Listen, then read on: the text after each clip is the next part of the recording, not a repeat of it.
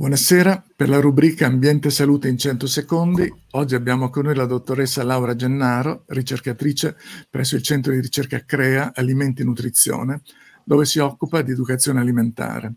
La intervistano Natascia Petrini e Agnese Rossi. La prima domanda è di Natascia. Buonasera, volevamo chiederle se è vero che in Italia c'è un grave problema di eccesso di peso. Buonasera, purtroppo sì, è vero, eh, vale sia per adulti che per bambini. Il punto critico in realtà è quello dell'infanzia, perché un bambino con problemi di peso è quasi sicuramente un adulto che poi ha problemi di peso se non si interviene. La Sarve Occhio alla Salute, che l'Istituto Superiore di Sanità conduce all'incirca ogni tre anni, ci dice che eh, circa il 30% di alunni e alunne della quarta elementare in Italia ha problemi di eccesso di peso e si vede chiaramente che c'è un netto gradiente tra il nord Italia che è più virtuoso, c'è comunque il problema ma è più virtuoso, rispetto al sud Italia dove eh, i, eh, il problema dell'eccesso di peso è sicuramente più grave, a partire dalla Sicilia, Puglia, Calabria e soprattutto Campania che ha il record con quasi il 50% di prevalenza di eccesso di peso.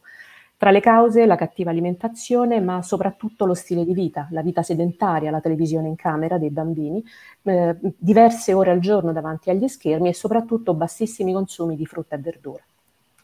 La tua domanda, Agnese?